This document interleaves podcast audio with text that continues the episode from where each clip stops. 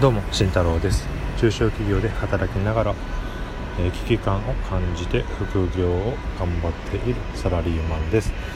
社会、えー、会社に依存しない働き方を目指して日々頑張っております、えー、今日はですね体調管理の話をしようと思います、え皆さん、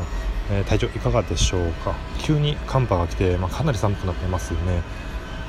雪が降ってるところもあったりして、体調を崩されている方いらっしゃるんじゃないでしょうか、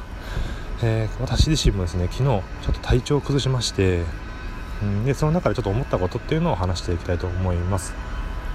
えー、結論としては、え体調が悪いのにも朝活をするべきでないということですね。というのもうん体調が、え悪い時はもうしっかり寝るべきです、え寝て、え次の日、えしっかり日中、え活動を、うん、生産的にやっていけばいいかなと思います、えそうしないとまあ、昨日私がそうだったんですけども私いつも朝5時に起きて朝活をしています。で体調悪い中頑張って起きてやったんですけども、まあ、午前中っていうのがもう使い物にならなかったですね。やっぱり体調が悪くて朝頑張って起きて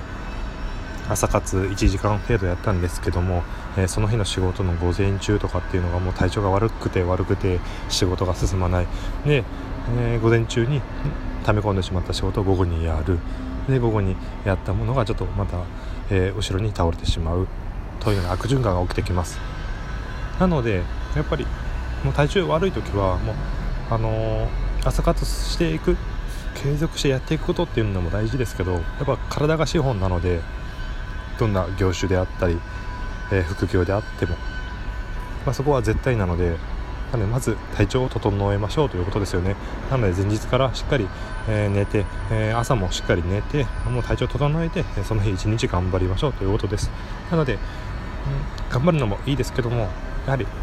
え、まず体を健康に保つことを第一に考えて皆さんも頑張ってみてください。今日はちょっと健康を、えー、維持しようという話でした。皆さんも、えー、朝活頑張ってください。では寒い中、え皆さん体調崩されないようにお気をつけください。じゃあね。